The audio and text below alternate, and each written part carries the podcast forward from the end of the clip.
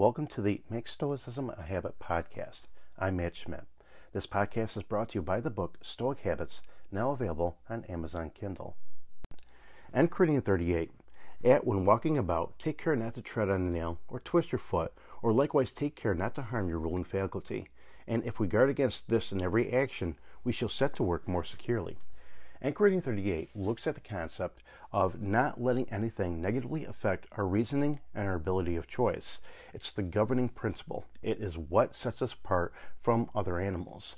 Do not let externals affect us. We are susceptible to things like anger, jealousy, and other emotions that can affect our reasoning ability. We let us affect us. Try to deal with this in an effort at improvement, trying to improve yourself on your path to becoming a person of moral character. You have to consider what is at stake. It may affect your integrity if you don't consider this. You must be consistent with mindfulness of situations. You must master your governing principles on a continuous basis. Now, how do you do this?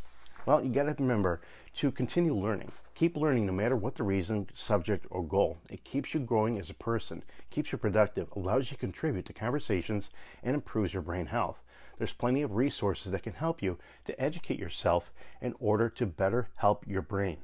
Accept things you cannot change. Too many people try to control things they cannot change, which creates undue stress and frustration and also affects your reasoning ability.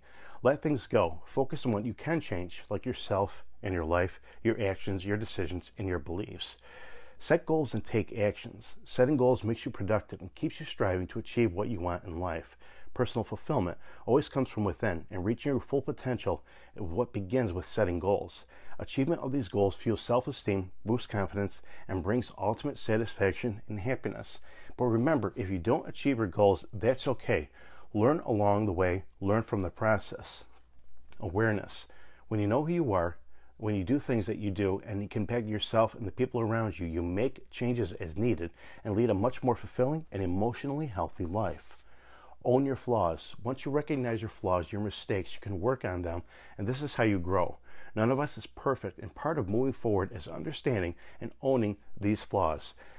Making mistakes happens, and we learn from these. And learn to say no. You don't have to commit to absolutely everything in life just because someone asks you to. It's up to you to set limits, set boundaries, and enforce them. Saying no doesn't mean you're a bad person, and it doesn't mean the world is going to end. It just means you're an empowered person who's had the confidence to say no to something they don't have time for or something they don't want to do that's going to affect their character, going to affect their integrity.